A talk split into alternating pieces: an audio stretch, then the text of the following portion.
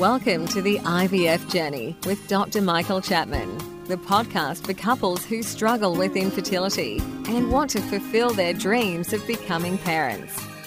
To access previous episodes packed with ideas, solutions, and tips that actually work, head over to Dr. Chapman's IVF podcast on iTunes. You can also ask questions by contacting Dr. Chapman's rooms on 1800 111 483 or by emailing him michael.chapman at ivf.com.au.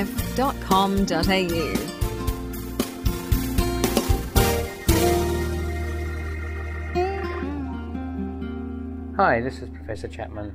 Recently, we've been doing some Facebook Live sessions where I've been answering questions from the listeners and participants. What you're about to hear now is some audio of those segments, and I hope they'll be useful for you. Prof, you have something to say about the New South Wales health? Okay, yeah, I know uh, cost is an issue with fertility treatments, that's for sure, and there's no way around that.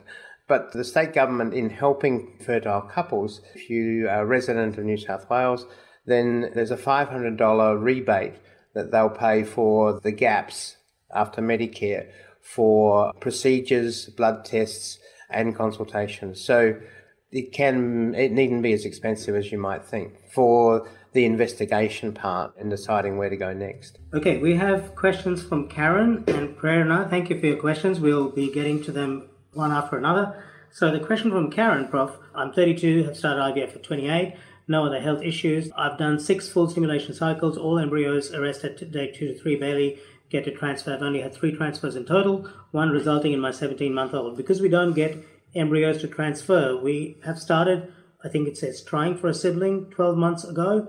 My husband has had all sperm testing and no issues. They have said it's probably my egg quality, but we can't get to the actual bottom of it. I'm on vitamins such as CoQ10 and prenatal.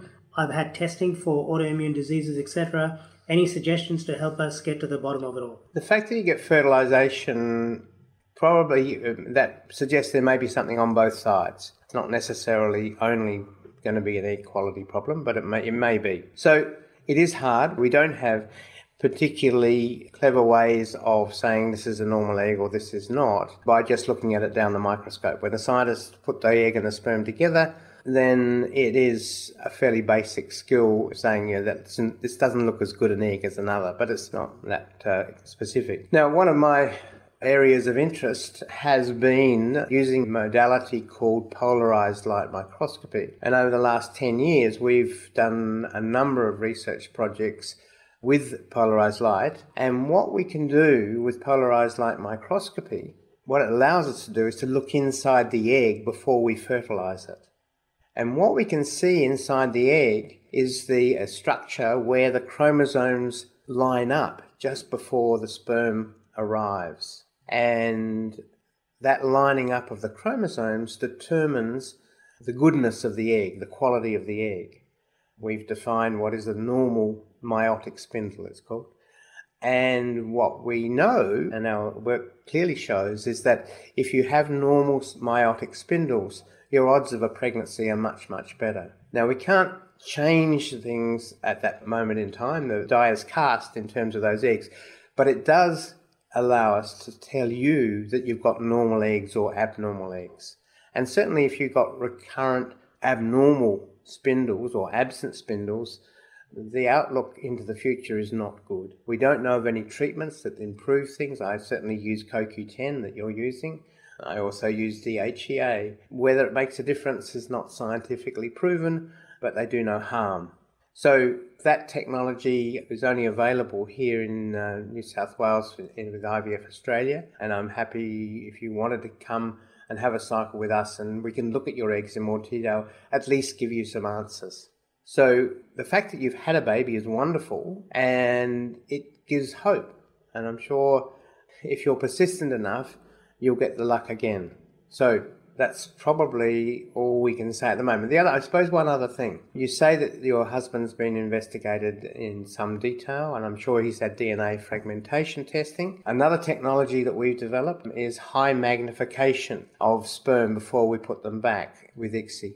And what we do is we magnify the sperm 7,000 times And what we can see inside the head of the sperm is little holes called vacuoles. And we know the more vacuoles there are, the less likely there is to be a fertilization or, or the creation of an embryo. So we can actually select out those with the fewest numbers of vacuoles.